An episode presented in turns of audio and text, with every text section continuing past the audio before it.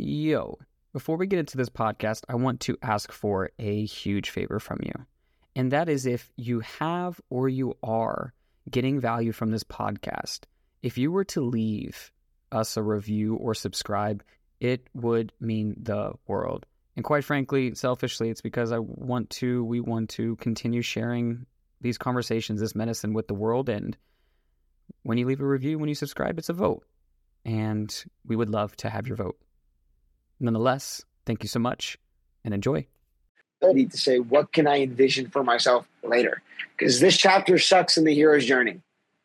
You know, and I, have been there. I was the person, of the training spot. I had plenty, I think I shared some with you, you know, of the the big lows that happened very early in opening the training spot.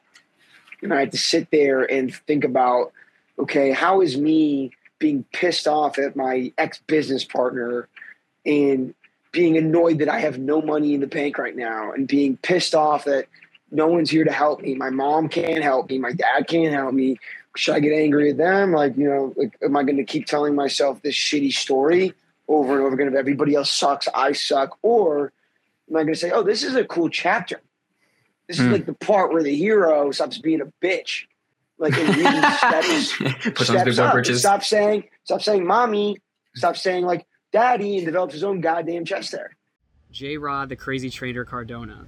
A friend and mentor to myself and a leader to many, this dude is an absolute whiz when it comes to unconventional and functional training methods, but also has this radical commitment to creating a community of people who are just challenging themselves to constantly grow and also to love, to just spread love.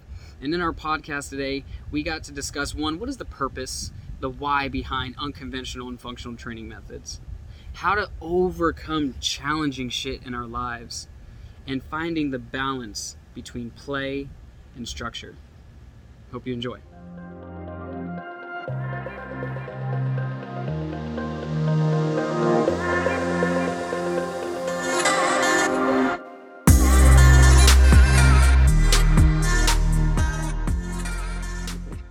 J Rod, the crazy trainer Cardona, as I've heard you called before. What do you go by these days? You meet people. Do you still go by J Rod or you just go straight into crazy trainer? Oh man, it just pops out. Sometimes people just call me crazy, crazy trainer before I even get to say my name. so, um, you I'm Jared on Instagram. I'm the crazy trainer. So people call me J Rod, whichever they're feeling gravitated towards. I like both. I like all three. Thanks for knowing who I am. like man, that feels good. So I feel seen either way. You're like, oh, actually, I don't. The crazy trainer to me. What's your name? I, I bet that's happened before. Oh yeah. Happens these days, you know, more and more. You know these people by I can't tell me people actually know primarily by their Instagram handle and actually nothing else. Yep. You're not alone here. well, first of all, brother, I appreciate you being on this with me. Like I said, we're before we got on this, I was mentioning how we're just going to kind of like a flow process and all of that. But I just want to acknowledge, like I said before, is that it's been a little while since I've recorded anything. It's been a couple of years, and the fact that I get to drop in with you right now is uh, it's a real privilege because you have been uh, someone on my journey who has inspired, uh, inspired the being out there more in the truth, sharing medicine, like really putting self out there because people can't get what you have to offer something that you have emulated from day one since I've known you. You always show up, you always show love for your people, and you're just relentless about it. And I really appreciate that about you. Appreciate you, brother. Thank you. Yes, sir. So I want to get into a little bit of the man behind this uh, this personal brand that uh, you call the Crazy Trainer. So first and foremost, uh, you're based out of Central Florida, here in Orlando, you have a um, you have a spot. And it's called the training spot. And yes, sir. obviously, I know a little bit about what the training spot is, but just for someone who's listening, talk to me about the, the training spot, what that's about. The training spot is a conglomerate of all kinds of human beings, all walks of life, all ages, that are all coming to the same space to share it on the pursuit of better. Mm. Everybody who comes to the spot is relentless in how they contribute to the world around them. Um, and I'm finding that I'm attracting reflections of myself, right, and ourselves, of the kind of people we want to be working with. So a lot of my clients, which have realistically become friends involved in the business, um, are all on a wavelength of growth. They come in here and they're not scared to do hard things. And they're not hmm. scared, and we're not scared to grow through those hard things together.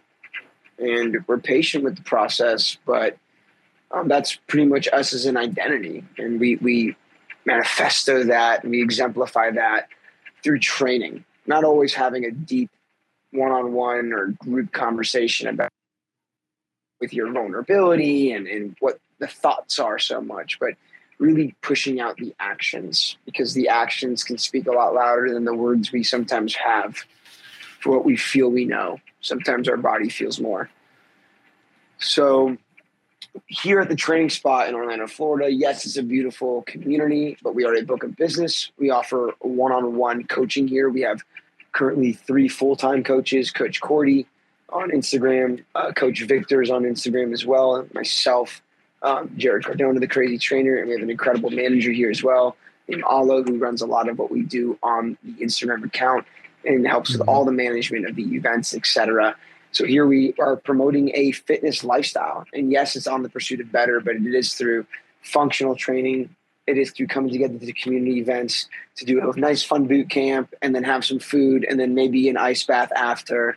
And it really is about coming together consistently over and over again to charge each other over and over again so we can perform at our highest rates because we're just around high performers consistently. So it's easier mm-hmm. to stay at this high vibration when you're around a lot of others who are continuing on that same path. We're just sharing the space and the energy. Mm-hmm. That's one of the things I noticed from the first time I ever checked out the training spot was that the type of people that showed up weren't it was it was very diverse.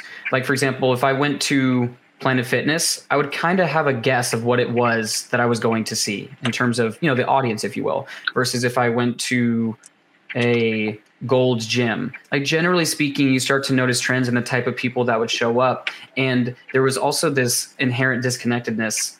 You would think from like one person who was in there to the next.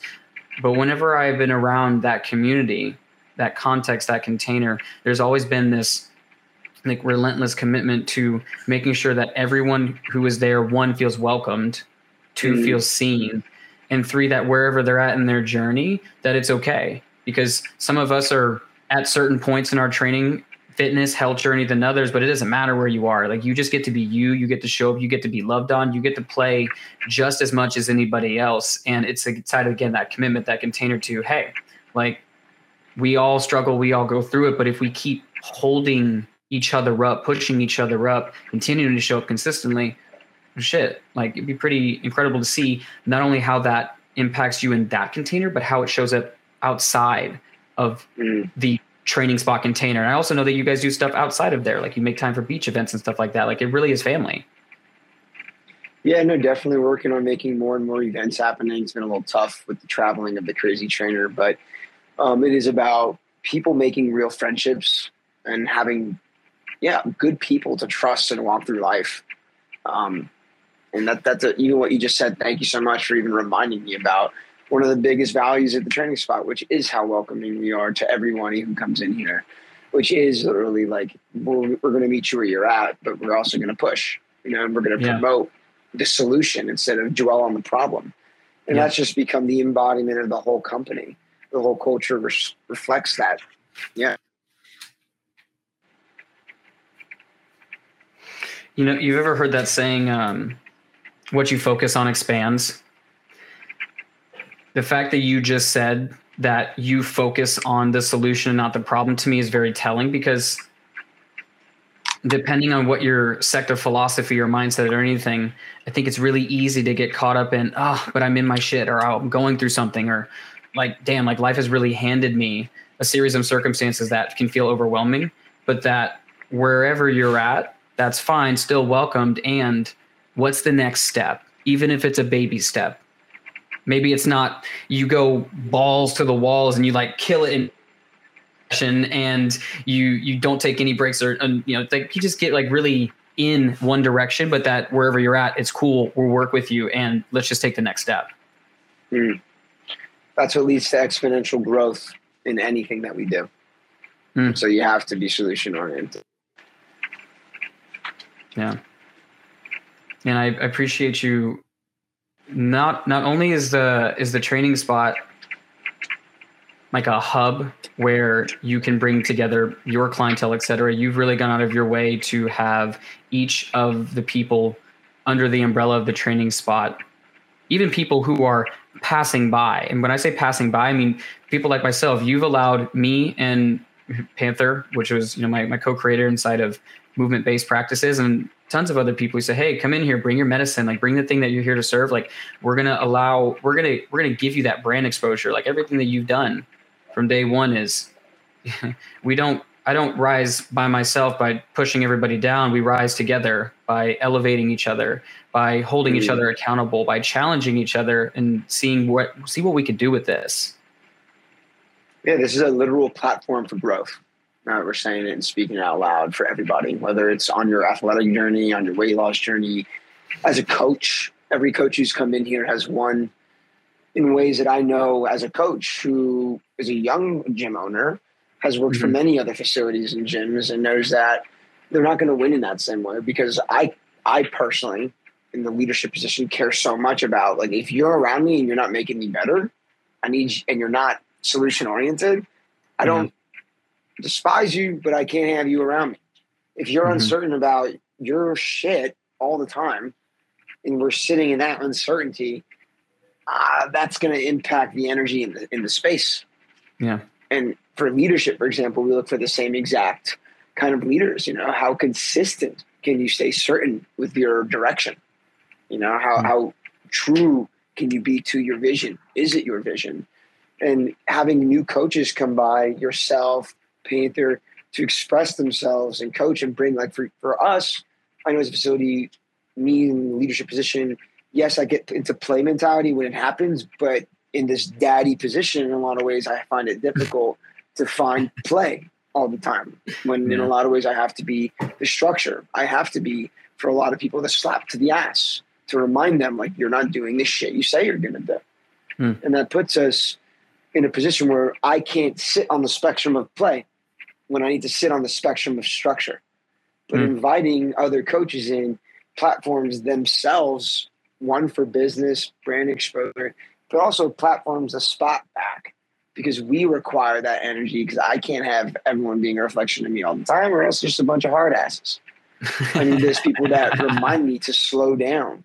There's people that remind me to play. And everybody in here who is going under that umbrella energy can sometimes get too into my own energy or they also adapt, adapt to the same acceleration, which is sometimes too quick for some hmm. people. Mm. But having guest influencers, guest coaches, certifications come by, other educators. Even each coach in here has a role where, for example, I know Coach Victor's has a much more grounding energy, you know, and he's able to really soften the space, but also uh, still create a confidence and expectation that is above average.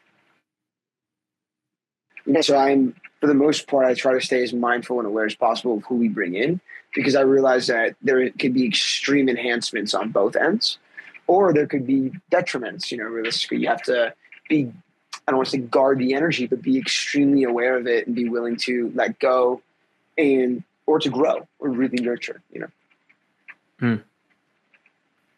I the point that you made about the daddy energy, first of all, made me laugh because of the way that you said it. But at a at a at a context level, the fact that you you kind of like maintain this um the way I imagine is kind of like the divine father and like creating a container where all the kids can play, so to speak. And not to say that the, the people who are showing up are children, but that it's the this is the space we have all these different these toys and tools and you know unconventional uh, training models and functional and all the different methods you know it's a little seed drop for which we're going to talk about here in a little bit but there's all these different ways that you can play with and interact and at a fundamental level it seems like uh, it's a way to express right like when when we're training when we're when we're working out when we're doing anything to that degree we're really just looking to express ourselves to to let the energy uh, of our being flow through us. And yes, it's just the incredible added benefit through the training. It's a stress inoculator, and there's a number of you know benefits health wise. But damn, there's something incredibly healing, and I know that you know this from personal experience and just being able to play. And it's actually one of the things that I think had me be so appreciative of our initial interactions was I don't know if, uh, how well you remember this. I'm not even sure how well I remember this, but I think the first time we met was at Lake Eola at the the big grass field, and I'm pretty sure we were playing around with kettlebells, but you introduced me to to slush ropes. And I got to interact with that for the first time, and and we had a lot of fun, just kind of like sharing knowledge back and forth. But then there was a, a point where you said, you know, I'm in a I'm in a different space in my life right now. I've been in a lot of structure, but now I'm I'm working on building in more time for play and more time for flow because too much of anything is a bad thing. It's just that's just the mm-hmm. reality. Too much structure, you become rigid. You, are walking around like you got to stick up your ass all the time, and it becomes yeah. difficult for people to be around you because you're just like it's. He's like, man, that kid needs to take like, he needs to smoke more weed. Like he said, yeah. he need a little bit more. that guy is me. he's a he's, You're not he's wrong, like, coach. Cool. that man needs smoke just a little bit more weed. But talk to me a little bit about, in your experience, why inside of the training context, inside of the pushing ourselves and, and making things challenging, why is play so important? Mm. Play is where creation happens for me. It's where a lot of mm. um, visions, right? Visions, manifestations, right? Things that you can start to think about to create bring you joy that you want to share with others. So I think play has its role. And I was just having a discussion with a friend about this, you know, because I'm, I'm, I don't know, I'm not too into the, the woo woo. Like I definitely like, have respect for spiritual stuff and energy, but I don't dive in. I don't want to tell anyone I'm the master of anything like that because I don't study it. But feminine and masculine energy, from what I understand, like, you know, having a vision is important, but immediately after the vision is the structure because mm-hmm. there's no vision that's going to manifest if you don't have and you need you me all of us right who have all these grand visions the reason why i feel they don't get done or they don't accelerate the process is because we lack the ability to go from play to structure mm. so play is extremely important because without it there's no point of the structure where do i want to get to because i just mm-hmm. saw a vision of everyone playing so the only way to have a vision of everybody playing and flowing, right? Because I love flowing and I love experimenting, is to create a space that can stay constant. Rain or shine, it don't matter because there's a roof. Okay, so it has to be a roof. Okay, then I have to, you know I had to go into this whole mode and I'm speaking my subconscious out loud about what it took to get to where we're at with the facility because a vision is what manifested all the play created what I want to see in the world. Mm. Less judgment, right? Drop the kettlebell over and over again. Let go it's like following when you learn to walk. Why are you being such a bitch? Like, just pick it up. right? It's the same thing. Oh, amazed. I'm amazed. Like, I know it's weird. Slow the fuck down. Why do you even think it's weird? How about that? Start there. You know, like mm-hmm. a rope, same thing. Just relax, let go. You know, so all these pieces can really manifest, in my opinion, a much smarter, brighter, aware society. But the first piece is we need to have a space that's consistent and constant mm. for groups of collectives to come together. And I love going to Lake Eola, but it rains sometimes. Some days mm-hmm. it's too humid. Not everybody wants to come out. So how do you keep the conglomerate, the community happy as it can be? Except AC, roof, looking for stuff like that. But to get there, it takes money. To get there creates some form of structure over and over again. So I think, like I said, I, I can go on on for that forever play is extremely important, but being able to go back into discipline if what you want to see is truly what you want to see a lot earlier, it's going to take some acceleration on the structure end. Hmm. And then to get multiple visions done, right? So that's lots of play. And then I, all of a sudden I'll play and I have four ideas. Okay, now I got to structure all four of them to get them done, or else the vision goes away. Hmm. You, so it's, you're saying it's bi-directional yeah, like right now, I, I have so many visions I'm manifesting, so much dreams, right? Going to Maui, I was telling someone recently, all this shit was a dream. You going to California and studying with the brightest minds in our world in functional training and understanding human movement was a dream. To sit at the table with these dogs, big dogs, OGs, and this just be a phone call away right now. What? That was a vision. How'd I get there? Well, you said it. I'm relentless. Hmm. It's not always, it hurts people sometimes, but I'm relentless with my goals that I've visualized. Hmm. So um, yeah, being on both spectrums, it's important to tap into both. But I say, like, you know, if you had enough visions and you really want to sh- sit down and buckle down, you got to go into a a periodization of contraction. Like I went hmm. to ten days, and that was expansion and relax, chill, like some chill, some relax, some work, you know, but expansion. And now I'm in this contraction phase of extreme structure because the next level is again expansion. So to get to that point, of a community, a bigger space, all of that is going to require sitting in structure, but coming back to play in dosages, in my opinion, to have sanity, which is honestly what this whole weekend is about for me. Finding some time throughout my weekday schedules to start restructuring my play because yeah. I don't want to get over systemized with everything. Mm-hmm. Continue and then everyone's talking. They're telling you, man, again, this guy needs to smoke more weed. He just needs to chill. Mm there, there's like this underlying thread that. But sometimes maybe people need to speed up. I don't know. You know. It's both. It's definitely both. Sometimes you gotta be like, I should probably put this weed down. Hold up. Let me go and throw yeah. myself in a cold plunge. so there's an underlying thread in what you just said that I want to highlight. First of all, I, I appreciate the your your openness, kind of talking about the um the masculine and or not the masculine um your relatedness to kind of like the spiritual. That there is a there's a particular aspect I think of the audience that listens here that some people do listen and speak to that and that's something that I personally I don't heavily research, but it's one of those things I constantly have it back and if also at the front of my brain, knowing that at least from my experience, my belief is that there's there's something you know there's something to this whole human experience, and there's this inherent dichotomy that we constantly find ourselves in, where it's like masculine energy, feminine energy, yin, yang, push, pull, inhale, masculine, exhale, structure, inhale, play, exhale. And when we can learn to integrate both and not overly value one versus the other, right? If you got a pendulum and the pendulum teeters to one side for too long, the pendulum's going to snap, break, or it'll just never come back, or it'll be more difficult to come back. Said probably better said.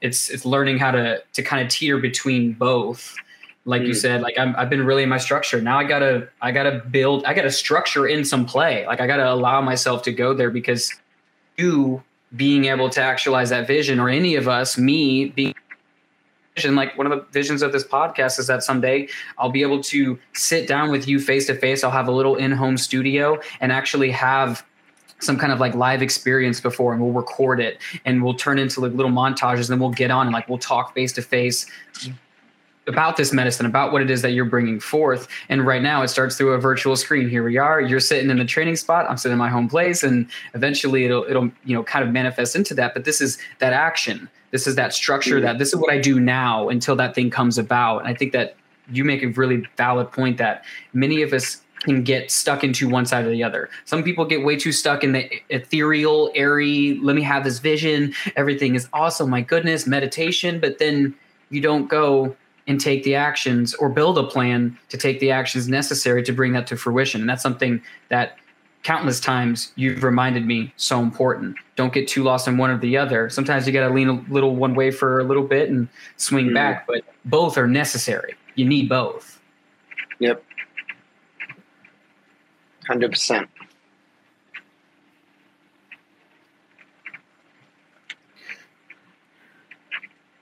I want to pivot here and talk a little bit more about your personal journey. So so far we've gotten spot, we've gotten to a little bit of play, flow, that type of thing. I want to talk a little bit more about J Rod, but more specifically, kind of like how it manifested into this thing that uh, people refer to as the crazy, the crazy trainer, the crazy trainer. Mm-hmm.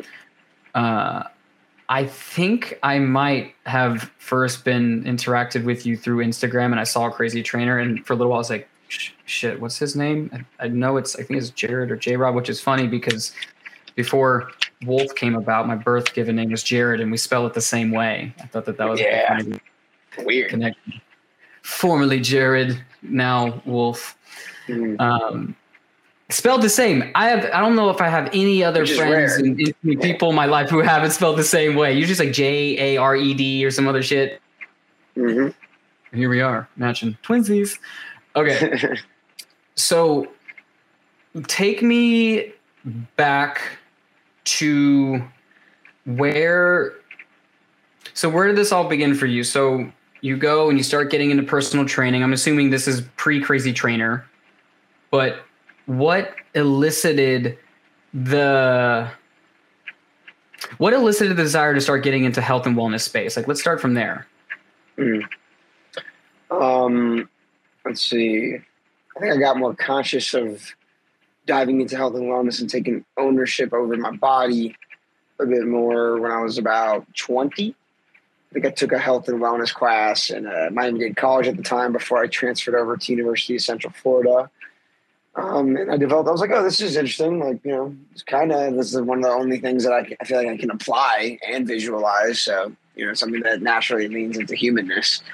Mm-hmm. So it felt right. Um, and then I moved to UCF, to Orlando, Florida, decided to major in my degree in kinesiology. I believe that that would get me to become a physical therapist, which would get me to a six figure income, which would get me the American dream, blah, blah, blah whatever mm-hmm. our parents always tell us, etc. Um, and in that pursuit, that first few months, uh, I decided before I moved to CF, I had to get jacked. I was like, I'm going to be in the kinesiology degree. Everybody's got muscles besides me. I just went to this like little tour thing. So, you know, in a lot of ways, and, and same thing, I was like, girls, oh my God, everywhere, woman, holy shit. Like, so the, what drew me into health and wellness, truthfully, was a lot of my ego. You know, a lot of a lot of what can I get out of this? Mm. Being looked at differently, um, being seen in new ways, connecting to new people because I look a certain way, etc. So a lot of what drew me initially to my health and wellness journey um, was not being happy with myself and wanting validation from everybody else. Right. I think a lot of us start there. And um, after I moved to UCF, I had a great few months, probably like six months, got in some trouble, and then eventually spiraled backwards, you know, where I gained like 30 pounds. Um, I was sitting in the depressed mindset. I was on probation after smoking some weed and getting caught for weed, which now is like getting more and more ridiculous, right? And I was sitting in this mindset of I suck, you know, I, I no one's gonna hire me. It's on my records, blah blah blah in that summer after my first, my soft my junior year at UCF, I allowed Nutella to be a main stipend of my life. You know, Nutella, video games, jerking off, anything that would get me not feeling right, realistically. And um, after that, couple months, I like, looked at myself, looked in the mirror, and I was like, "Ew!" Like you went from this guy working so hard to like this so fast. Like you had no control. Like in my head, I tell myself like you had no control like you didn't have true beliefs into what your why, into what the hell you're doing. You know, and I went for my second weight loss journey within that year and a half. Um, and really attacked it with like, I don't want to ever feel so victimized again. And the best way I can do that is taking control over something in my life right now. That's my health and wellness. And that's losing some weight, the body fat that I don't like looking at in the mirror and I don't like looking at it because I'm not happy. It'd be different if I was doing the right things, probably, because I remember what that felt like. And so that's a big piece of what got me really invested in my health and wellness journey was kind of little trigger moments. Um, you know, in that first year and a half, having a relapse and really realizing like what that meant. And like, man, if I have a relapse and I have a degree in kinesiology, I can only imagine how many people are going up, down, up, down, up, down. So I really got to create a lifestyle here. So dove into my degree in kinesiology. Um, my senior year, I was like really like loving it. I was like therapy. I was in, in uh, during the summertime. I was taking a couple internships, inpatient, outpatient, rehabilitation work, and I was really loving the the pain management side of fitness, mm-hmm. health, and wellness. Of really understanding the structure, the anatomy, the physiology, diving in deep, deep, deep. Um, and then one day I was in, doing a, a session with the PTs, and I was just shadowing, and I was like, "This this sucks." boring. like boring, and the person looks miserable, and that's just a knee extension. How's it going to fix the problem? It's not talking yeah. about the gait. Nothing doing walking. And you know, realistically, after realizing that for me, physical therapy wasn't something I felt aligned with, I decided I was going to go all in on becoming a coach. And I, I did one group training class that next semester because I'd never trained anybody mm-hmm. at age like 21, 22, getting ready to graduate my degree in kinesiology. Never trained anybody besides myself. Knew I showed myself how to lose 30, 40 pounds twice, right? But, um, you know, I realized I had never done it. And my had a part of my education that senior semester was being able to be a coach in the environment. And so I got to become a group training coach and I would teach a buns and guns class for the staff at UCF. Um, buns and Wednesday. guns. Yep. And so I would get like eight to 10 people coming out. I remember the first time I had a good like six to eight professors, some I didn't really know. I just like said hello to in the gym kind of stuff. And I was just so happy that people showed up for hmm. themselves, for my experience. Um, and it rejuvenated my, at the time, very low energy that I didn't realize was that low. And on that rest of the day, I was on such a high I told myself I gotta chase this high. And this is the energy, and this is the vibrations that I want to feel. High senses mm. of joy. And so I gotta lean into whatever sensation that brings, whatever sensations, or whatever uh, actions I take, or whatever opportunities that I'm involved with, whatever gives me that energy, that passion for life right now, is what I need to focus on the most. Um, and so, yeah, I dove into personal training after I graduated with my degree in kinesiology from UCF. Went to LA Fitness. Um, from there, I was there for about a year and a half. I got to learn a lot. I got to work with hundreds of people. I retained too many people. Had extreme exchanges of energy that I didn't realize how intimate and vulnerable so much of it was with all kinds of clientele that maybe weren't the clients that wanted to be training, were the clients that got sold to training and having to really work within that energy of I'm a guide for something that you didn't even really want to do. Like you mm. put you got pushed into doing. Like, yeah, you might have wanted it, but you're fighting it the whole time like a kid. Right? Kind of energy that you have to deal with. Yeah. Like, yo, a lot of resistance. Please wake up. You have time to wake up. You're an adult. Blah blah blah. So um went to LA Fitness that taught me a lot. Um, then I went. I, think this is kind of going where we were going earlier. So you can feel free to like push me in another direction here. But I was going Take with the um, into the crazy trainer here, how that came about too. So I dove into the the interest of health and wellness super hard. Got my education in it. Thought I was going to be a PT. Said I want to be a coach instead. Found that that would bring me a lot more joy and align with my beliefs, which is movement will fix shit, not just a couple knee extensions and relying on pain meds and stimulations. Hmm. Um, pursued personal training, did LA Fitness for a year and a half, and then I went into a private studio setting, similar to the, the setup we have here at the training spot. And within a few months, you know, I had a kind of the gym owner, kind of mentor at the time. He would mentor me in ways he could, talk about branding.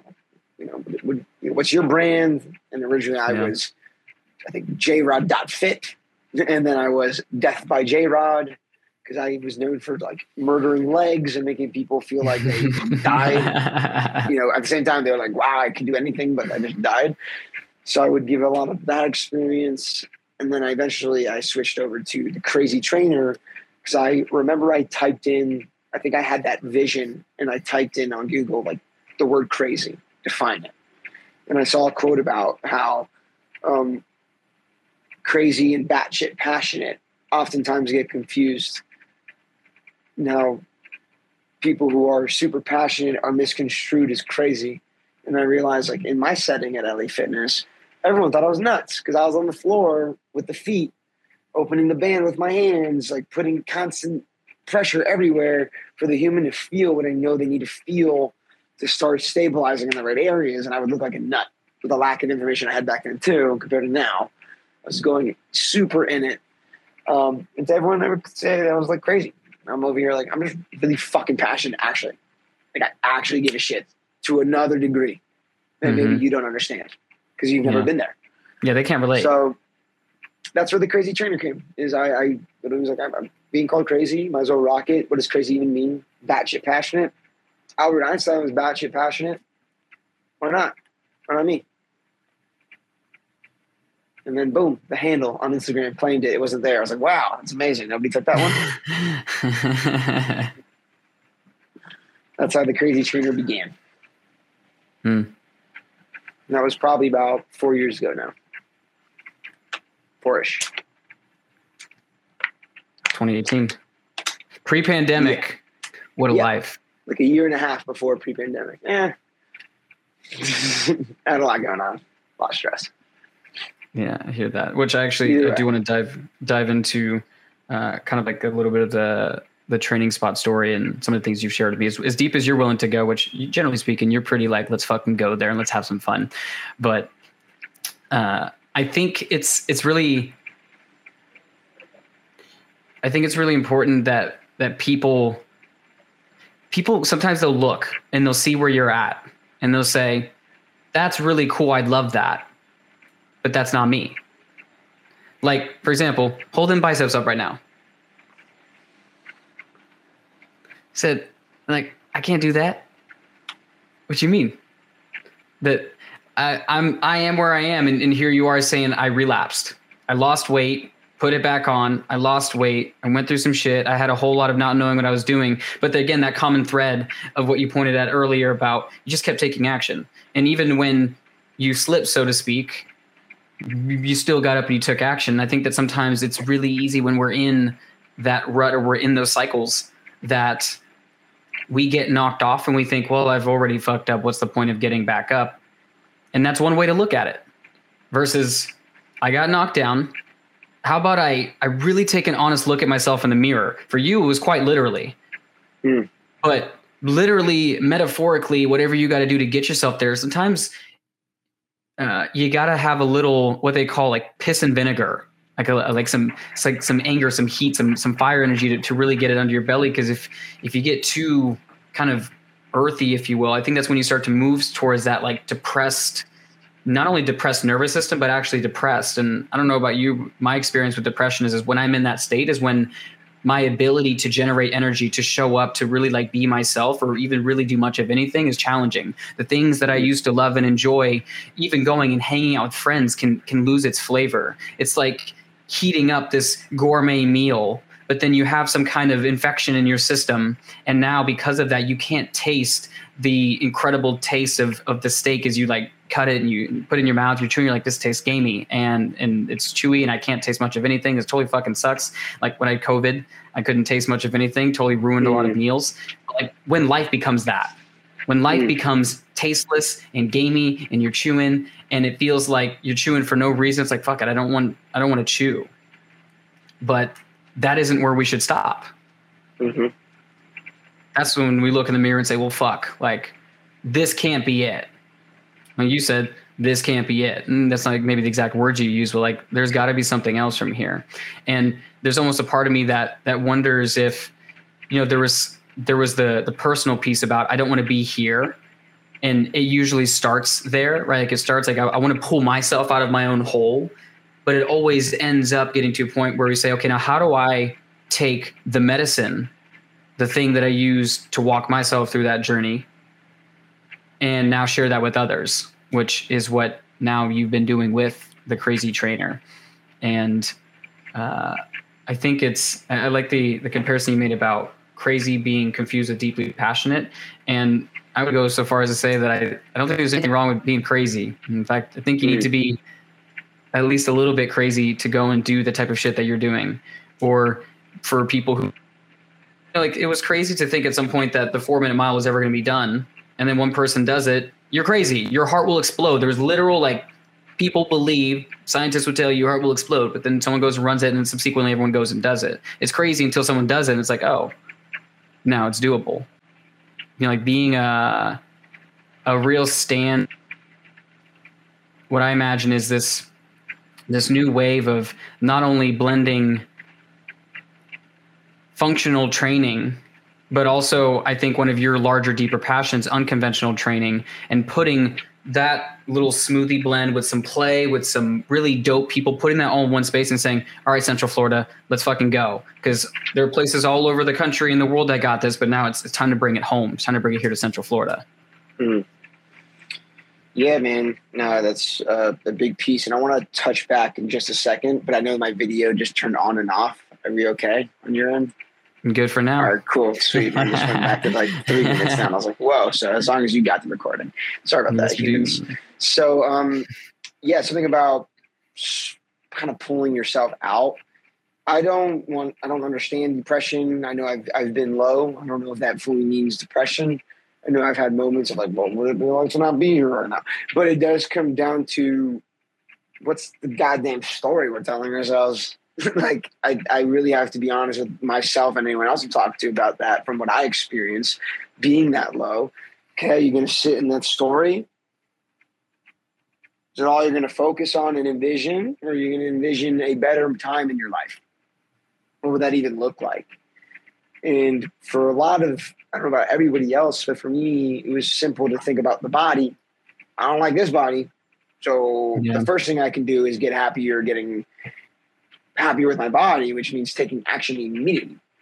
Mm-hmm. But I had to have a vision of what would I look like, of what would life be a little bit more like, you know, if it wasn't this way. And it's really taking that in my own head that as we're talking out loud, I need to say, what can I envision for myself later? because this chapter sucks in the hero's journey. You know, and I, have been there. I was the birth of the training spot. I had plenty. I think I shared some with you. You know, of the the big lows that happened very early in opening the training spot. And I had to sit there and think about, okay, how is me being pissed off at my ex business partner and being annoyed that I have no money in the bank right now and being pissed off that no one's here to help me. My mom can't help me. My dad can't help me. Should I get angry at them? Like, you know, like, am I going to keep telling myself this shitty story over and over again? If everybody else sucks, I suck. Or am I going to say, oh, this is a cool chapter? This mm. is hmm. like the part where the hero stops being a bitch. Like, and really steps, steps up. Stop saying, stop saying, mommy. Stop saying, like, daddy, and develops his own goddamn chest there. Mm. You hmm. know, and that's the part of the journey where we have an opportunity to either level up or stay where we are and spiral down one of those. So it's really kind of three. If you stay where you are, you are spiraling down. So the other piece is to envision something new. You have to imagine yourself and ourselves, right, becoming the hero because this is a shitty chapter. Like no home for a long time was a lot of instability. I could have anyone who came into training, I could have just talked their ear off about, hey, I have no home, life sucks, I have no money, Life sucks. How's your day? I could have been that coach, right? I could have been that friend. Those exist. I know them all the time. Those are the people who drain others. You know, hmm. and that's just the truth of it. As someone who's done it, I've done it. We've all probably been there to recognize, like, damn, I'm lowering the frequency. And yep. it's okay to be vulnerable. It's okay to be open about where you're at. But is that who you are? Is that the story? Is that the one identity that I have? No. Like I don't have this. Like I have little boy shitty, you know, little boy version of me. He's in there, but the man is is not who I imagine being that version of me. So consistently, like when I go back to that, and it does happen, when I go back into this squeamish mode, anxious mode, doesn't want to answer a damn call, doesn't want to text anybody back. Hmm. But then I have to go into, and I allow some space for that. But again, how long am I going to really sit in that space? How who's that helping? sure as fuck isn't helping me. Sure as hell isn't helping the community that we've built here. And it kind of always reminding me myself of that when I'm getting into like, oh fuck this. It's also stressful. My plate is so full. Well, I asked for this plate. And I have to remind myself that too. Like I asked, I wanted to eat big. So I gotta make more space. I gotta grow. I gotta hmm. be willing to sit in adversity. But I don't have to sit in adversity here in my mind. I don't have to sit and say this sucks all the time. I can sit. You know, this workout is tough. I'm gonna be so strong after. Mm. I'm gonna get mm. sore, and I, you know what? Usually, if I get sore sometimes, I usually sometimes get stronger. Progressive overload. There is room for that in life, and I think we as a species need to start remembering that progressive overload is important in our minds too there was a reason why the men used to mm. write. Like I remember, I loved watching Sparta. Amen to that. I love watching the Spartan 300. If he's going to be a leader, and the only kind of people Sparta takes in as leaders, grow, or die. Like, you know, love him. Like it comes down to like grow through this or don't. Be eaten. And that, that mentality, something that needs to be embodied at all times, but it is a part of humanity and should still be a core of our culture. Because I feel like a lot of people would be able to spiral themselves out if you at 10 years old got introduced to an actual wolf. you know, like eight years old. We don't need that extreme, but we need to embody that in our lifestyle. And fitness, I believe, at a very early age, creates a natural adversity, especially being around the right kind of fitness leadership. I'm not trying to destroy you, but I am going to make sure that you know how to build yourself back up. Hmm. That's important for every human. Every human is capable. I don't care if you saw my bicep and you said, I can't do that. You could, you don't know. You've never been in this situation. I'm not saying to put yourself in it, but any human being is capable of incredible or super shitty things. But we don't know until we try. Actions. So, yeah. Sorry, I just wanted to go into that tangent a little bit because when you said um, about going into that low state, I was like, I've been, I've been in a low state multiple times, and I, I feel there's ways to pull yourself out, but you have, it starts with vision, starts with vulnerability with yourself and others. Yeah. Yeah, like really All being honest about where you're at. I think the the aspect of the vulnerability is it's not like we're denying or making wrong of our experience because that would be it would be a lie into ourselves and the mind is the ultimate bs detector. You try to mm. feed it something that is total bullshit and you know it it's going to refute it back and spit it right back into your face. Actually but if you your start, body is actually what you just said is is that will will tell you immediately. I think the mind plays tricks.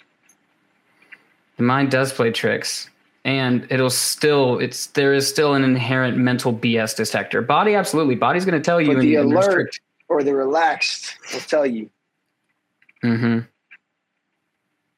Which I guess would imply a, a certain level of inherent. Uh, what's the term? I can't think of the term, but just connectedness to your body and being able to actually kind of contracted versus relaxed state and, and being able to create that relatedness. But yeah, something I think because you observe and take in more than we can even process. Me personally, all the time, I have I don't have that much space to hold in here, bro. To be real, like a very present lifestyle. So for me, my eyes are taking in and my feelings are taking in everyone around me, all the situations, and I my mind might tell me another story than actually what my body is feeling but my body is actually more usually aware in a lot of ways. My eyes, my sense of smell, my hearing, my mm-hmm. sense of relaxed, my sympathetic state versus parasympathetic, my nervous system will tell me. Mm-hmm. So, just some food for thought on that. Yeah, it's bidirectional. It's not one or the other. They both speak and communicate at a neurobiological level, but absolutely the the bit about the body knowing I, am also one of those people who also doesn't come from the vantage point that you should always just trust your feelings because sometimes I feel something and I'm just like, ooh, I could feed that, but shit. But it's it really does boil down to discernment. Like, can you once you have an experience or feeling in your or even in your head, can you sit with it, digest it, process it, and actually come to reality? Because as the the, the saying goes, um, actually, I think it was a Tony Robbins quote. He said, "If you're in your head, you're dead." And that's because your thoughts elicit more thoughts. And the more time we spend in our thoughts, usually it it creates a distance between us and the experience between I'm talking with you here now versus what are my thoughts saying about what he just said versus what he said about that about that and thus that spiral that you're pointing at continues. I also think it's worth noting and important to acknowledge that when you are in that state and I, I'm very familiar with depression because I spent almost a year and a half to two years in it. And I was one of those people who was in it. And I thought that there was something like I was broken because I didn't know. I wasn't educated. I, I would exercise, I wouldn't feel better. I would hang out with people and I wouldn't feel better. Like it was just like anything wouldn't feel good. And when you're in that state, listening to this right now and I heard have a vision and feel better, it's like, well, it's easy for you to fucking say, like, I don't want to be alive right now. I don't, I can't get myself in bed. And the thing I think is important to note is it's not about being able to, from where you are, see what other people say that you can do. It's about vision. Isn't this fucking five, 10 year plan? Maybe it's like, maybe at the end of the week, I will have gotten myself out of bed and got taken five minutes to be outside in the sunlight and maybe do one push up. Like it's vision is now while you're in a state that you onto that's just a little bit further than where Because trying to tell the mind or the body, hey, we're going to be fucking perfect health and fitness and in about a week, couple months, six months, it's going to shut you down immediately. And at the first mm. sight of it, you're fucked. It's done. That's game over. Back down in that spot. It's the little things. Now that you mention that, it's the vision right into the action, right? Yep. You might not feel better right away, first week or two yep. doing that shit, but you stay consistent. I guarantee you felt better later. You know, and I think that's mm-hmm. a piece of it. Like you're absolutely right. Because I don't want people to misconstrue. Like I don't believe in depression. Like depression is, I, I, I can't say I've sat in it for that long. Few months, it feels like for me personally at a at a time. Mm-hmm. But I do believe like consistent action will breed success. And if you had a yep. visualization that in a week you would have showered, seen one friend, and gone to the gym once, mm. or or walked around the the cul-de-sac.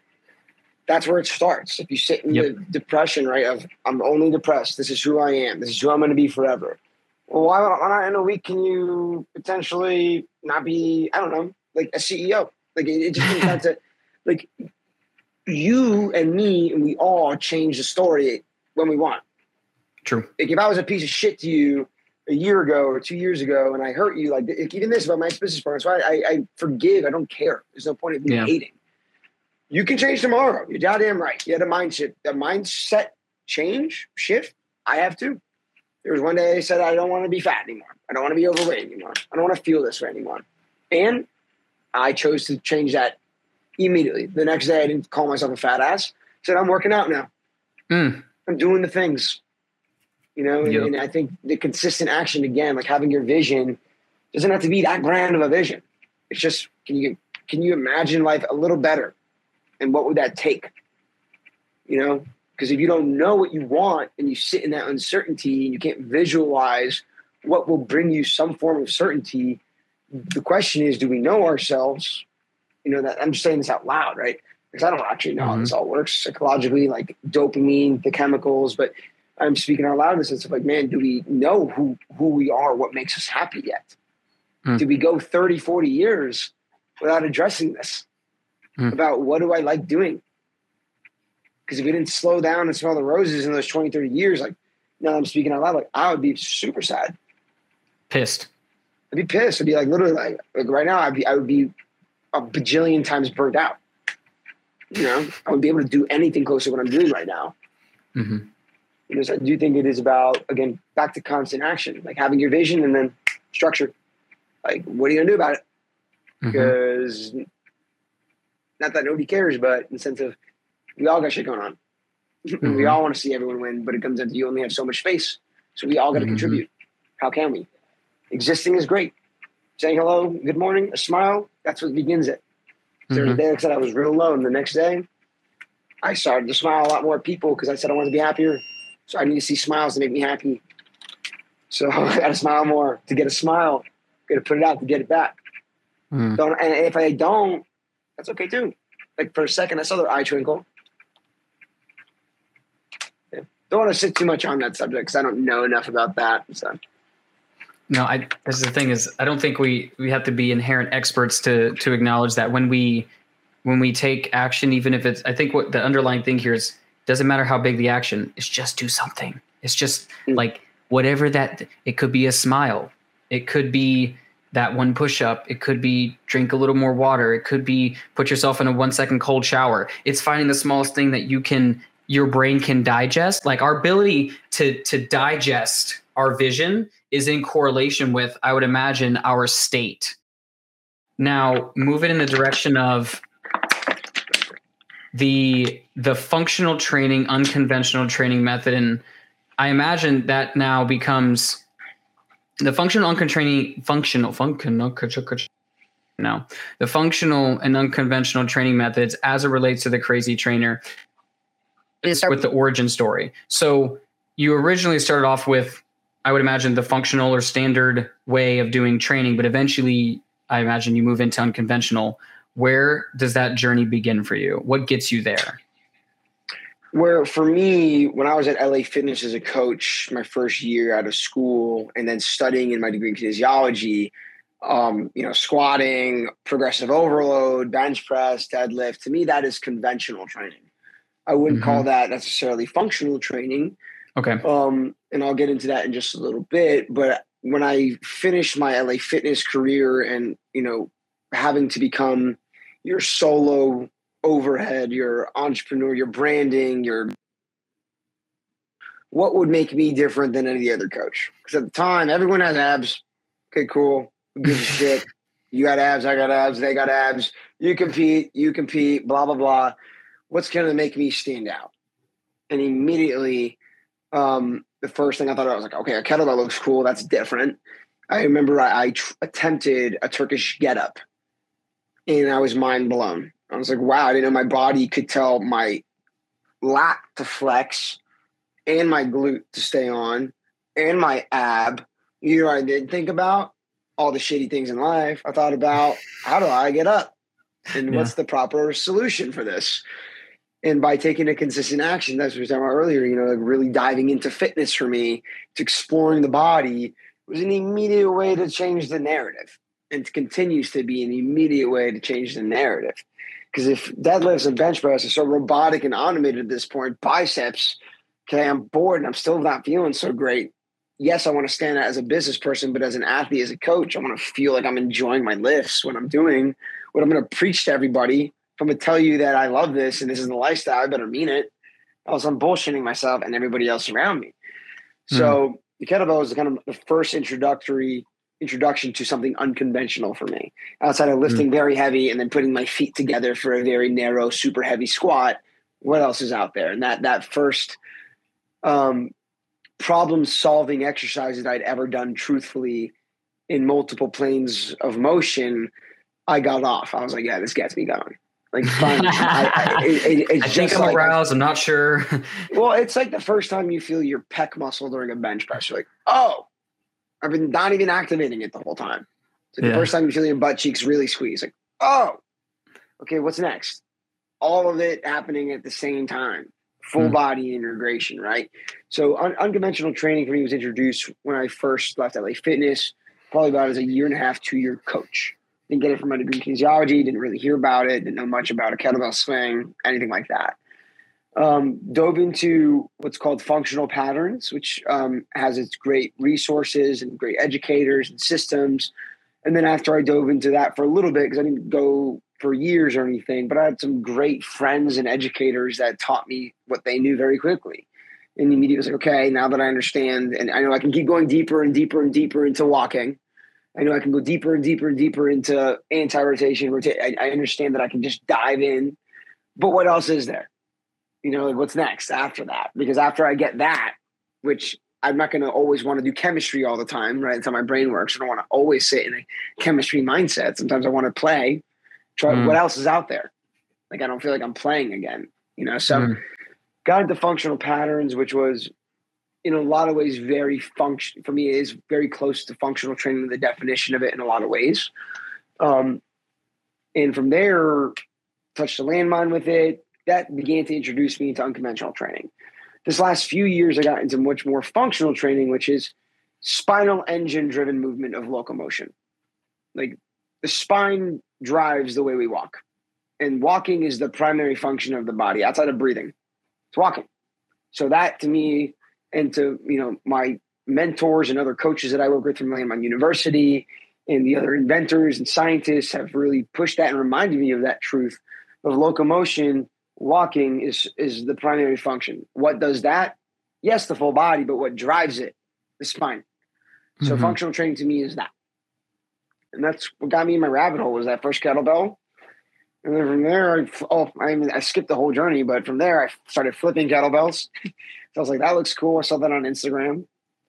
Then I saw Mace after I got really into flipping kettlebells. I saw Leo Savage. And I was like, wow, he's looks so pretty. Like he looks so like strong, but also pretty. Like I, you know, I don't fully understand it, but I love it, and I'm watching it, and I'm staring at the screen.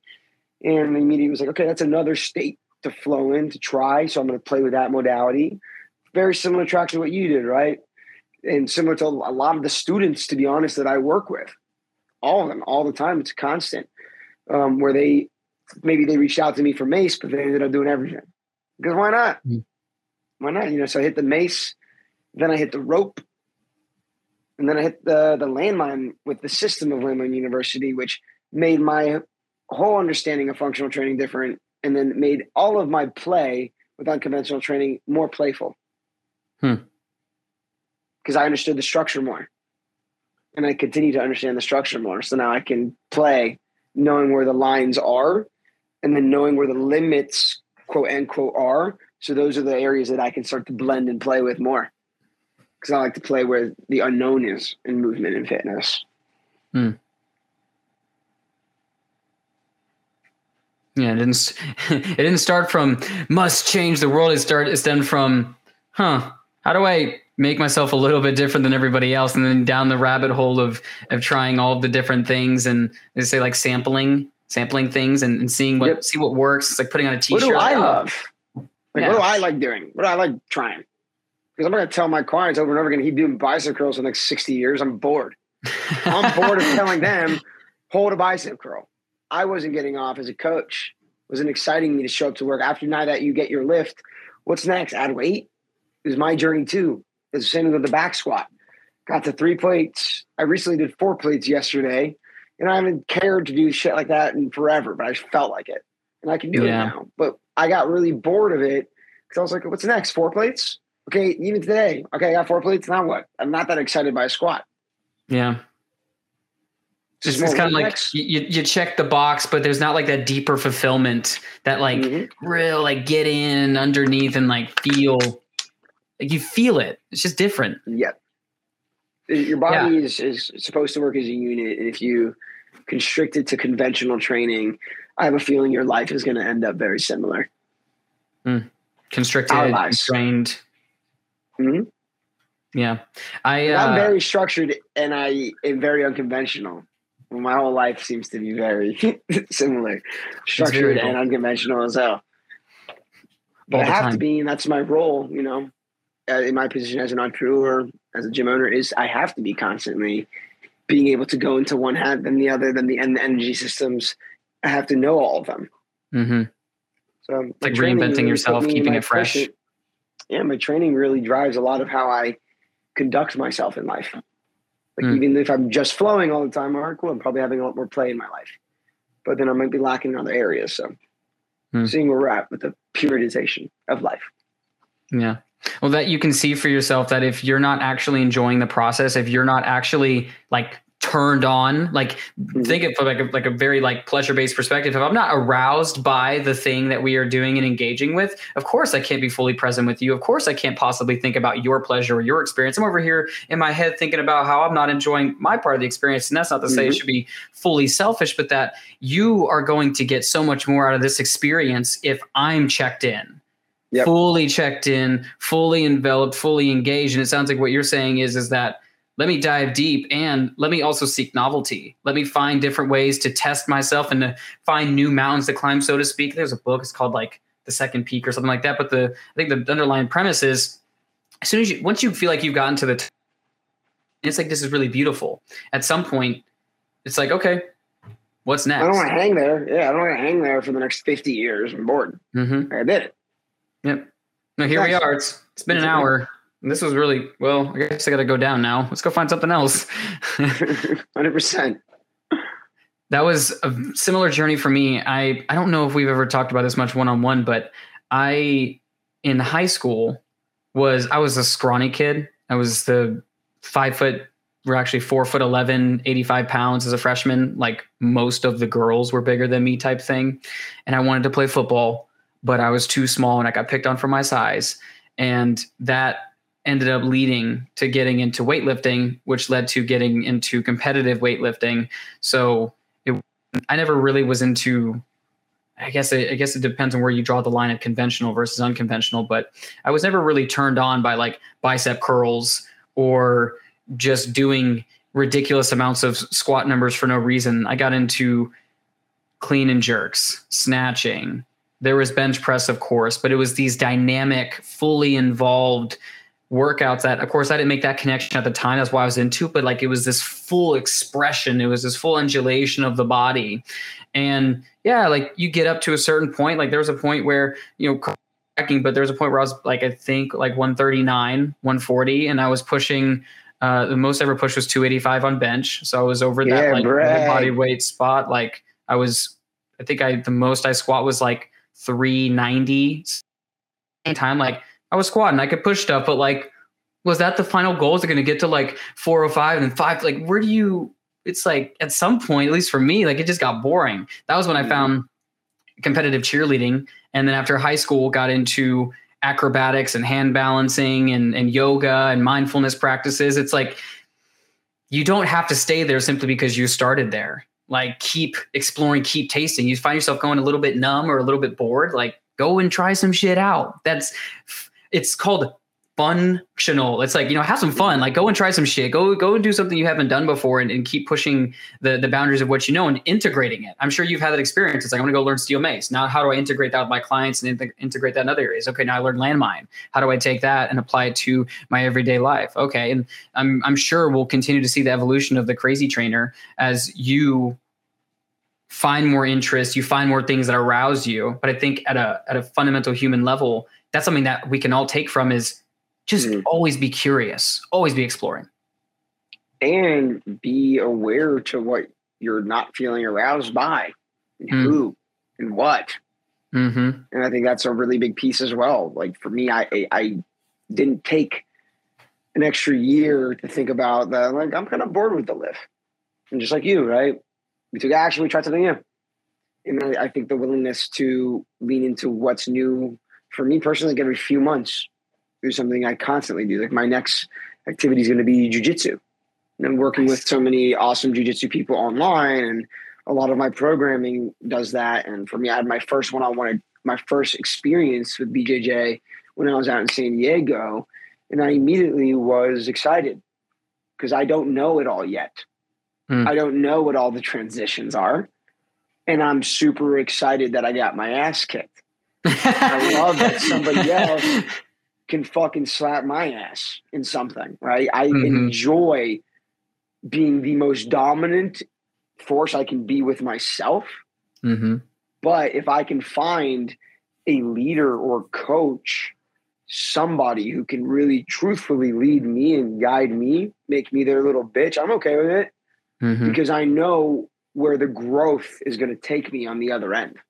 Mm. So I'm always looking for that, you know, new senseis, new opportunities, whether that's me investing a lot of physical energy or financially sometimes. First you're taught, first you're taught, then you teach, then you teach to teach. It's kind of like mm. this this progression. And it, again, it's still teachers teach, teach, teach, to teach, teach, teaching. Just all this teaching. It's it's a mm. cyclical thing. You you you constantly. I think this is funny. This is like a little thing that I noticed that you do often on Instagram is you'll reshare something and you'll say inspire, be inspired. It's like this little circular thing. It's like inspire, be inspired, and, and it is it is cyclical, and mm-hmm. and it should be. Like we shouldn't always think that we're the all high mighty Lord teacher who has all of the answers and and gravel at my feet while I give you all the answers. No, like the the best teachers are even better students. They're the ones mm-hmm. who are mm-hmm. constantly hungry, who are willing to go into the arena and get their fucking asses whooped, right? Like in a jujitsu match and be like, I got my ass whooped. I totally got my ass whooped. I got my ass man handled, literally by a man, yep. and it was handled. like yep. the whole gamut. That's okay. Hundred percent that's a part of, and I don't know if you noticed the, for me, I've felt a lot of growth um, in the community at the training spot. And yeah, on social media, usually it all happens in waves when I'm doing something proper. As soon as I got back from New York, you know, I, I got to be around, and I'm sure to throw his name out here. Uh, Tom DeGuli is a great coach in Long Island. And we have very similar practices, but it had been a long time since I had reminded myself that I can go through hell in the training room and I can thrive and be stronger the next day, literally the next week, be able to put up more numbers because I push myself to that exertion. Hmm.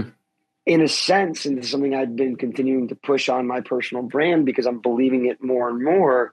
He slapped some fucking chest hair on me. he actually added chest hair to my amount of chest hair. Not many people can fucking do that for me, or they mm-hmm. can, but I don't. Right, I have to see that you can really lead me through something like a workout. You're gonna you can train me hard. You're gonna train me. Crazy trainer. Cool. And he slapped my ass. I got through the workout. I had a great time. I'm a beast. Savage approved. But I was fucking dying. I was like, what the fuck just happened this last 45 minutes?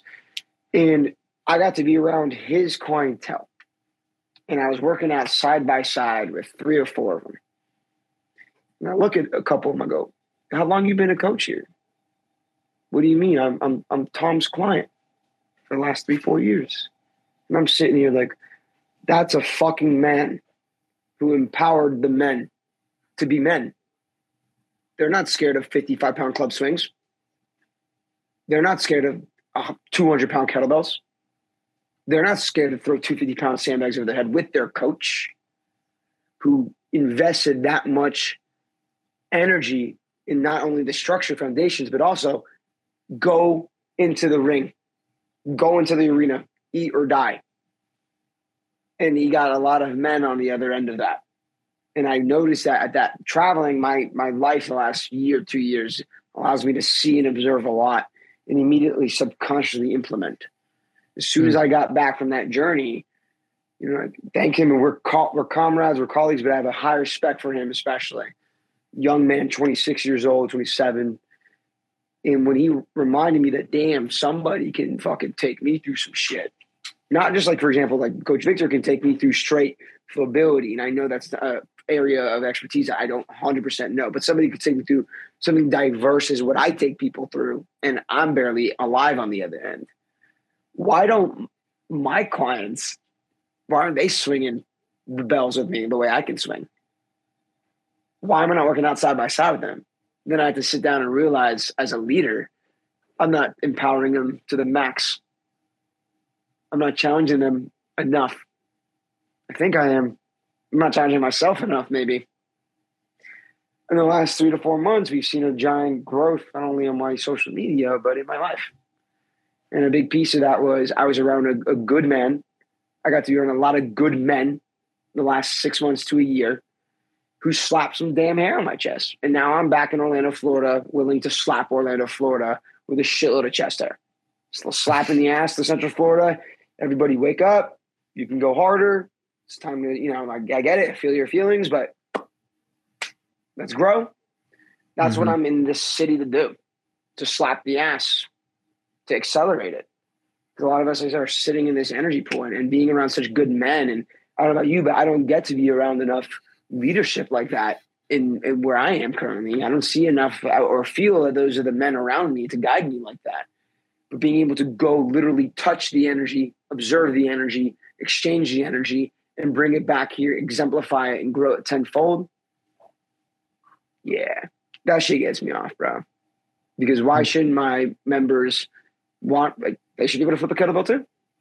They should be able to swing 200 pounds just like I do, lift 200 pound sandbags over my head, and I'm proud to say, like this week, I've really noticed, like three or four months later, every girl in here is doing clean and jerks with a plate, 45 pound plate, no problem. That's a strong woman to me. Ain't a girl no more. That woman's changed. Every boy in here is now for sure man, or they're not here anymore. The men were willing to grow through hell the last three months to become stronger men. And we're seeing it. I have a guy who couldn't even lift a 200 pound sandbag to his knees two months ago, a month ago. This week he's like freaking out. I am too. Holy shit, you threw it over your head. He feels extremely strong. He should. And two months ago, you couldn't do that. Within two, three months, look at how fast you became strong because I was willing to not baby you into the ring. Lift it. You might get a little hurt. I'll be here if you get hurt. That's the bright side. I know how to help you. But in the meantime, who am I to stop you from going into your man's journey or to slow it down when I can really just push you into it. And taking myself as a guide, as a fitness coach to do that um, is something that I've really been passionate about really pushing the last few months is seeing strong women, strong men physically, mentally, and emotionally. Because if you're physically there, you're mentally there. You mentally mm-hmm. wouldn't be able to do that if you weren't You physically wouldn't be able to do that if your mind couldn't tell you you're capable. Hmm. I don't know why I went on that tangent, but yeah. So, well, I, there's a there's a few things I could highlight about that. One is the I'm sure that you've experienced this that sometimes like it's like people come for training. They they come to to maybe lose some weight, gain some muscle, whatever the thing is. But there's almost always this. Uh, I'm assuming you can correct me if I'm wrong, but you it never. I assume never stays purely physical. Meaning, mm. you start to get to know them in their lives. You start to hear about their mental struggles. You start to hear about their life struggles, like in a weird way. Not that it is exactly this way, but it's almost like like part of this job is like therapizing or like part of this job is like actually holding space for like what people are dealing with outside of that it's inspiring that confidence it's inspiring that belief that there is something beyond what you are currently experiencing where we're talking about contraction expansion the distinction between survival versus expansion and part of what i'm hearing and what you're saying is that you say slap you slap hair on chest which is funny to me because i'm like 26 years old. I don't got a single chest hair. Yo, That's a genetic mental. thing. It's a it, it's a I know. metaphor. I know. I know. It's just really funny. I'm like, sorry, bro. I'm screwed. I'll never have any chest hair. It's this native blood. I don't know what to tell you. But the metaphor, I totally love it. It's totally great. So you go and you have this guy slap some hair in your chest and you bring it back and you say, okay, now it's it's my job to go to that next level because there is another there is another level there's another threshold with which that we can go and it's not i can go it's we can go and i think mm-hmm. that that's what's really inspiring about this is that you didn't just take it in like well i can do better it's i look at every single client i look at every single person i work with i take inventory. Something you pointed out earlier was i don't really have a lot of time and i don't have a lot of energy for people who aren't willing to step up to the plate. Because you can stand you can sit all day next to the plate look at the plate and say that's scary. What if i get hit by the ball? What if it comes too fast? What if this? What if that? You can do that and, and take the time and the space that you need. I'm one of those people who for like you you naturally and you know as we have this conversation before you go super masculine real easily. I often will pay my homage to the to the feminine and kind of like being able to teeter back and forth because i think that sometimes you hear this and you're just like maybe like take your foot off the gas, but it's like, no, like there's actually something to this about being able to honor and acknowledge our experience of fear and concern, etc. It's being able to take that backpack of shit with us and still walk up to the plate and be like, I don't know what's going to happen. I don't know if I'm going to be able to do this. But don't worry about it. You're not, you're not here to hit a home run. Maybe it's just you fucking swing and you keep swinging. But eventually, two months from now, you're throwing a fucking sandbag over your head. Mm-hmm. It's just sometimes you just got to get some borrowed belief and that's what it sounds like that you're giving people. That's the medicine. It's it's the borrowed belief. I i may not believe i can do this on my own but coach thinks i got it. Let's fucking go and and see what's on the other side. Well, it's a reflection of my own belief right? If i'm capable fuck you. You are too I, I don't have i just i can't help it like that's the human like you're just as strong as i am anybody you can be yeah. you got to do the work you got to do the reps but you want to be an influencer? Do it. Post every day. Post twice a day. Connect with everybody. Bring value. Travel the world. Invest money in coaches. Invest money in being a part of great networks. Like it's all doable for everybody in my own head. It's literally allowing yourself permission and realizing that you have to go through shit. Like people don't want to mm. spend a few thousand dollars on training.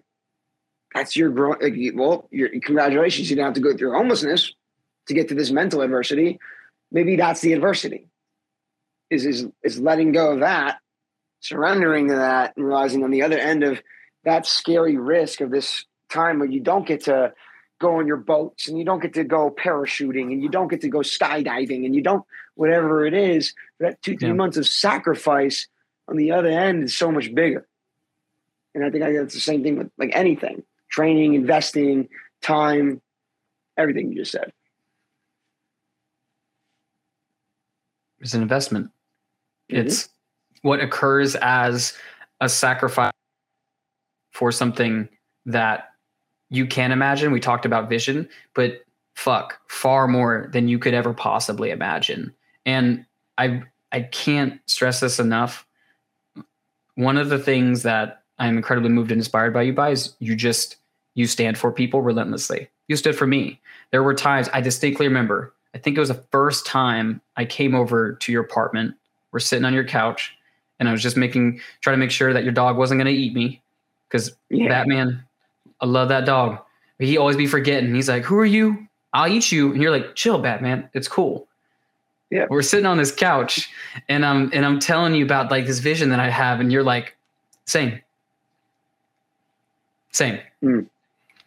And we were specifically talking about Instagram and my relatedness at that time. And gosh, I can't remember. This was probably this was definitely in 2021. I can't remember when we actually had our first hangout session, but we're talking about Instagram and my relatedness is dude, fuck social media, fuck Instagram. It's this black hole. It's a vat. Like I just, I feel drained when I go and I do it. But like I also have this message and I have things that I want to share and I'm doing it in some ways, but am I doing it to that capacity? Now that I think about it, I feel like that conversation is very similar to what happened with you. And I think you said his name was Tom. Fucking, was it Tom? Yeah. Tom right? You went there, you got your ass whooped. He slapped some chair, on, some chair on your chest. He slapped some hair on your chest and you walked out and you brought it back. And, and here I am. Because I have a lot. you have a lot. You a rug, bro. He if I had more, you borrowed. You you took all of my chest hair and probably half of Central Florida's. Looks like most of Central Florida. that means almost all of Central Florida. Then that's what's going on. I gotta leave, man. Fuck. oh shit. So we're sitting on this couch talking about fucking social media, and I'm like, ah, you're like, but what if? Like, what if you were to take that on? And long story short, what started off as a lot of resistance that I'd had for a long time, vulnerability. This is this is like all connecting and how we came to this point, right? Like being vulnerable, being honest, like this is where I'm at. You're like, yeah, but have you considered? Have you considered what it would look like if you were to actually fucking try? And long story short, I've been trying and I've been trying and I've been doing and I've been learning, I've been growing. Yeah. Right. I'm, I'm playing the game. And I think it's worth mentioning that now me and my, my co-creator, Eric have kind of like birthed, if you will, this thing called the cold experiment. Mm-hmm. And it is our commitment inside of really like mental and emotional well-being is like a big big big big mission of mine is that people feel safe in their mind and their body. And cold therapy became one of the ways that we were able to bring that about.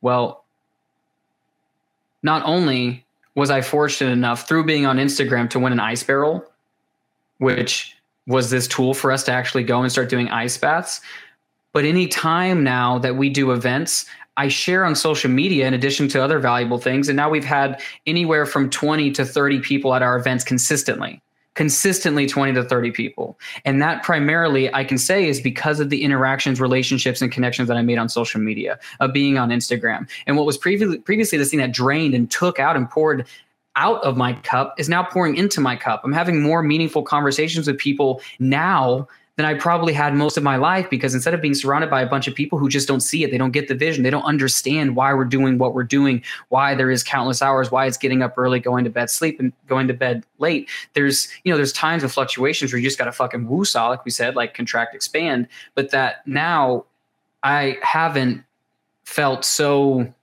inspired by the ability to actually create that community through something like social media, it was because of that conversation. It was because you took the hair and you slapped it on my metaphorical chest. And now here we are. Like we're having a conversation, which, you know, a few months ago, however many months ago, the first time we're sharing visions, we're connecting on it. But it's because you stood for something that I couldn't see in that moment, or at least not in the direction that I thought was possible. What was fuck social media is wow, this is incredible. Like I get to connect with people all over the country, all over the world, and and actually bring medicine, positivity, and inspiration to a space that I think is largely not that. It's a lot of distraction. It's a lot of quick dopamine hits. It's a lot of, hey, look, this is cute, this is flashy, look at my ass, or look at how great everything is. But then there's the people who are actually doing the real shit, going through it, showing up, playing the game. And you're exemplary exemplary of that. And I'm very, very, very grateful that you held that container for me to experience that too. That's a part of leadership, right? Recognize leaders, even coach or not coach, call it what you want, mentorship. It is what it is, you know, and I'm happy to share my thoughts that are received from you know, in that sense, like it's a teacher to student, it's a coach to athlete, it's a mentor to mentee energy of, yeah, here's a bunch of things that I believe will help you. It's up to you to act on it. Yep. You know, and that's in a way the beginning of our friendship is there's some form of, yeah, we're friends, but I'm, I also am a coach to a lot of people, you know, and it's because I chose to excel at a lot of things that I can share the systems of. I literally do branding coaching like online. That's something that the crazy trainer does. Is I the conversations that we've had, that is a coaching session, you know. And and for us, and when I especially now, right, seeing all of the action that you took since, it made sense to just share it. I need to connect value with value. I can feel this human has a good soul, has a good heart. They want to help the world. I'm just going to share with them information. And if they act on it, awesome. If not, well, then I share information. I don't know what mm-hmm. that is. Mm-hmm. So I'm grateful to be in that position to help. Yep.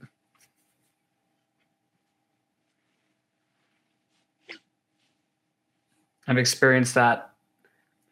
I guess that cyclical thing. Inspire, be inspired inspire, be inspired, slap some hair on someone's chest, have some have some hair slapped on your chest. Here it goes, mm-hmm. all the way around. They inspire, probably have that circle. Empower, repeat, credit your sources, help grow mm. what grew you. Like that's that's how I live my life. Like mm. you gotta I truly embody that. Like I source everybody. If I can invest wherever and whatever time, shout outs on social media, show up to events across the country, whatever mm. I can do right? To grow what's grown me, the world will feed me what, what needs to be fed because I, mm. I, I, I sacrificed to growth, which isn't a sacrifice. Yeah, it's an investment. Mm-hmm. We think we think sacrifice. We think like I'm letting this go. It never comes back. Which, in a weird way, it, that is kind of the mindset you have to have. It's like I'm gonna I'm gonna give, give, give, give, give. But if we're always giving with the intention of receiving, you're not actually giving at yeah. all that that wasn't actually a sacrifice you went to the altar and said i i you know kind of metaphorically weirdly speaking like you go to the altar of sacrifice you say i'm giving my time my energy my heart my compassion my love my everything that i have for this client for this interaction for my friends for my partners whatever it is give because giving and there's just just weird thing it just so happens that what goes around comes around mm. agreed the world will bring back whatever you're it's supposed to. Doesn't always happen when, happens later. You know, but it does mm. happen. But it does happen. But I expected. I just I like to observe patterns. And something that stays very consistent with for me at least is when I truly do give from love without the expectation of like I get to be inspired by your journey, Wolf, by watching you build 20, 30 people on a tool that was something that you almost threw away. Mm-hmm.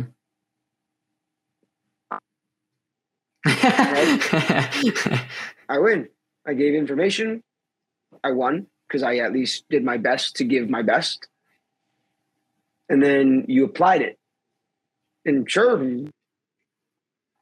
but I won because I, I, and it's the truth of any relationship is yes, can we be as symmetrical with our giving as possible? But truthfully, why I believe I'm doing very well in business. And in a lot of ways, is because I want to fuck you harder. Like I want to give you a, I want to get you off more than you got me off. You know, and it's that energy exchange that continues to bring, for me, my loyalty to my mentors and to my coaches who fed me knowledge and information and, and pieces. I have to constantly source and credit because that's what for me that's what i need to be doing. That's what i would love you know like anybody else is to still be seen just because i got information. So like man on you like he knows like i joined the educator team. I spread his brand across the nation. It's not my brand but i know that he gave me something that made me feel so strong and so much more in tune and confident how can i not credit the guy the same thing with David Weck. Taught me a lot about pulsing, coiling, pieces of information too. How can I not? Leo, you know, same thing. All, all these mentors who literally with me physically, gave me the energy, showed it without the expectation to get back. That's who I want to give back to. That's for me who deserves to be platformed, deserves to be seen, deserves to be successful because they're living a life of, of love. Why should hmm. that person do well? They're living truth. They're giving truth. That's all they are. So maybe with Coach Victor's being here, Coach Cordy, you know, Jimmy G, who was here. Like, I wanted to, as soon as he got here, how can I help your business? How can I help your success? How can I help your growth? How can I see you succeed? Because what what you're gonna, you know, like it's it's just a constant. How can I give more? And having those kind of friendships and relationships are the only kind I want. Like, how do you feel you can get? Don't get me wrong. I don't need you to give me something, but you need to constantly be leveling yourself up too, in order for me to feel like I should even spend time around each other. Because I don't expect necessarily a, a dollar, but I do expect that you're holding yourself to a high expectation if we're going to exchange any energy. And if you're going to fight me the whole time, then usually you're a client. If that's someone I want to deal with, it's but the goal is to keep attracting more and more and more like-minded people. My contribution is a big part of this culture. Like we said earlier, connection, growth, contribution is the other piece that everyone feels when they step in here. I don't even know you, but I'm gonna make you feel super loved. Mm. I don't even know you, but I'm gonna make sure you know you're loved when you come in here. Mm-hmm. That you mm-hmm. feel safe to be yourself. That's just giving, you know, from everybody in the culture but we all I share the same principles.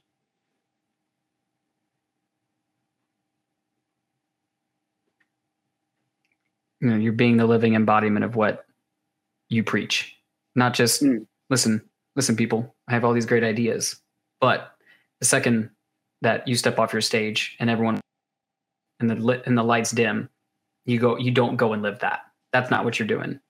You're this is this is the container for love this is the container where contribution but really reciprocity right like being able to create a container that encourages reciprocity because i'm sure you've had this experience it's like give give from your abundance but if you find that someone continues to come to your abundance and continues to take eventually we stop inviting them to the party.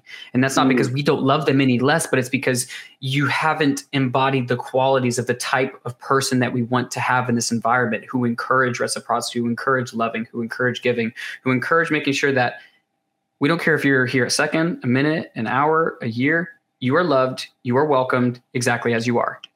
Yep. And you want to be here you know, you want to be a part of this stuff. It's the same concept. You want to be in our lives, right? Back and forth. It has to be, but the only way to prove that is consistency throughout your, again, what you just said, all that being the reciprocal of it and the threshold. Like everyone needs to be pushing their own threshold. And like we'll hold ourselves to our own standards that are high, which will make everyone want to do it without me pushing. They'll have to follow by example. And if they mm-hmm. don't, this is the same thing in whether it's in business, friendships, like letting go. I flip the kettlebell. Sometimes I'm not always supposed to catch it. Like I'm not always supposed to, to get everything. And watching how much you give to anybody is important. And I learned that same thing in New York too. It was a couple leaders, and not that they're right, but they're like, yo, two strikes and you're out. Because three strikes and you're out. So after two, you're done. Like you you you pissed me off two times after I've already given you boundaries, blah, blah, blah, you're done. I don't fully believe that. I'm someone who's given way more than two strikes, but the less the more limited you are with your minutes because the demand is so high for them and you have to operate with them in, the, in those structured periods of time you can only continue to provide so much. And if you keep giving opportunities and chances to people that yeah over time just shit on them or overlook them or can't smell the roses and be like yo i love this. Yeah like i, I hope you eat i hope you're successful but we can't I, i'm not going to keep buying your meals over and over again if i don't feel loved you know, and that's in any relationship over time. And a lot of mm-hmm. people sit in the relationship for 30 years because they're not willing to be honest about it. Or, you know, mm. it happens in business. It's happened before in the last year, you know, similar concepts, similar situations, friendships. Let go of a lot, a lot of friendships to get here. Let go mm. of a mm. lot of, of business associates to get here to this point. Relationships, friendships, you name it. Because they were not continuing to accelerate the path I'm on and the hmm. path mm. the culture's on and embody it. Instead of me forcing it down the throat for another year or two years, or I'm gonna press a button. I'm going to ask you questions as a human, make you get a little uncomfortable with yourself because maybe you're not asking the questions. And if you can't take time to, and this is a person, human, to really answer it, be honest with yourself, be honest with the me community, like, man, we gotta let go, we gotta move forward, you know? Hmm. So love is just like anybody, you know, just because how are you contributing to society? The culture is the barrel, the container of love. Are you just receiving and like doing bare minimum threshold? Because bare minimum threshold will give you bare minimum over time. Mm. For me, like I don't mind getting some bare minimum to see what the threshold can get to, because mm. people don't always know. Sometimes I've seen incredible things happen by giving a lot. And sometimes I've been broke overnight and homeless by giving too much. you name it yeah, we can give from your abundance, but you, you can't give what you don't have. And I think when we as people nobody's unlimited. Start, We're not God. So boundaries. Gotta have boundaries. And it's also it's it's also very important to know to know that maybe something served you at some point some point in your life. Maybe it's a person, maybe it's someone you're dating, maybe it's a job. Like at that point in time, it was serving you. But discernment is being able to come in and say, this served me then, and here we are present day, and now this is no longer serving me. We're either going to change the structure of this agreement, set new boundaries, and make it work, or I love you. No love has changed. However, I only have so much time, energy, and, and I'm going somewhere. I have this particular direction that I'm heading. And sometimes you got to let go of something that's okay, shitty, or even like good to make space for something that's fucking incredible. Yep. Yep because it all has to be nurtured, and you can only nurture so many relationships. You gotta let go of some to make space for new ones, and you gotta mm. always assess, assess, assess. Something I do when I got back from New York. I assess everything: clients, humans, friends. Like who's willing to push the threshold next? Who's willing to give their best? Because they're the only kind of people I want at the training spot. People who want to literally push their threshold to the max, and have the mentality of how can I help me succeed as much as you shit, like where at, and, and having that mentality of, and that's what I love all the staff here. They always ask me, like, what can I do to help? How can I help you more? Before they even leave the building, I'm like, fuck, how blessed and grateful am I to have such an incredible team that literally asks me that before they go. Is there more I can do? Is there more we can do? And it's something that I'm also doing in every meeting. It's in the culture. What more can the crazy trainer do and the training spot as the platform it is do for you? you know, and then that's the energy is is in a way that I'm saying, oh, it's coming back, you know. I'm at a point where in the last few years I put a lot of it out and there's a lot of it coming back to where people who are in a different position than me want to see me succeed because they recognize the same energy within the character. It's the same version of them. Those superior, those great men that we just spoke about. It's like, yeah, these are great men. I'm a younger version of them. They can see that.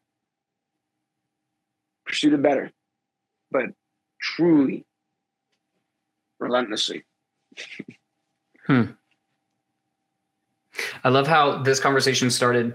We were talking about the training spot, and now here we come full circle. Training spot, we went conven- unconventional functional training, all the different types of training into the crazy trainer, but at a core level, uh, it's just inspire and be inspired. It's push a little further. It's love unconditionally. If there was one thing, so kind of wrapping this up, if there was one thing persons listening that they could go and take on right now to start bringing about that change you know having more fun having more play but also challenging themselves like pushing themselves beyond what they're capable of inside of the the commitment to their greatest self what is one thing that they can take on? The obvious thing for me if you're in orlando is come to the training spot. That's like mm-hmm. for me as much as like a business shout out we are embodying every part of what you just said so if yeah. you're in the central florida region you should be somehow showing up nurturing the environment that's going to nurture you tenfold. It's going to give you visions and give back in ways that you can't even imagine. We can't even imagine. Myself sometimes can't even imagine because of all the incredible people that come in here that share the same mentality. And if you can't come to the training spot or you feel like that training spot is not for you, then find a community. You know, and I think that's the answer that a lot of leaders should be able to see and provide for uh, that answer is community because it will embody all that, but something consistent because what community you're going to be mindful and aware of what community you're joining because not every community is aligned with the truth and, and understanding that and really feeling it out is a process. But the first step really is stepping in that direction. If you want to be an entrepreneur, you hang around entrepreneurs. You want to be in better shape, you hang around people who take care of themselves. And the, the success continues the same concept. Anyone who's successful in what you want to be doing, you should be figuring out how do you spend time with them. If it's money, if it's time, if it's uh, I don't know, whatever it's going to be, volunteer work. But I, you know, I've done the same thing and continue to do the same thing. Same with like Coach Victor's back here. Why do you think I brought him here? I was like, I want to be like him a little more. I probably would become a better person if I'm like him a little more. Boom. We made an exchange in business and we've developed a friendship based off that. Find a community, like my individuals. That's the big answer there. Find your people. Beautiful. And if people want to get connected to you, J Rod, the crazy trainer, get connected to your offerings and the magic you're bringing to the world, because I can hype you up all fucking day, but you just don't know until you know. I can tell you all day yeah. about how good key lime pie is, but until you go stick your tongue and your teeth all up in that key lime pie, yummy, you don't know. How do, how do people get connected? Uh, on Instagram, at the crazy trainer, will do you just fine. And then if you want to get involved with the training spot, at the training spot LLC on Instagram, it's also in my bio and I promote everything that we do there, regardless, as long as you're watching the stories. Beautiful. Go get some hair slapped on your chest. J Rod, thank you so much for get that ass slapped. it's like you walk out, you're like rubbing your ass, like, damn, that one hurt, but I feel like I, I feel like good. You just gotta come into it. I might be into it just a little bit. Brother, thank you so much for being on this with me today. It's been yeah. fucking pleasure. And yeah, uh, Dope. And everyone who's listening, thank you so much for uh, you know choosing to to listen and to really stay connected to truth and your medicine, and for choosing to follow the wolf within you. Peace. Oh. Oh. Thanks for tuning in. Please subscribe and share this with your people. Big love, fam.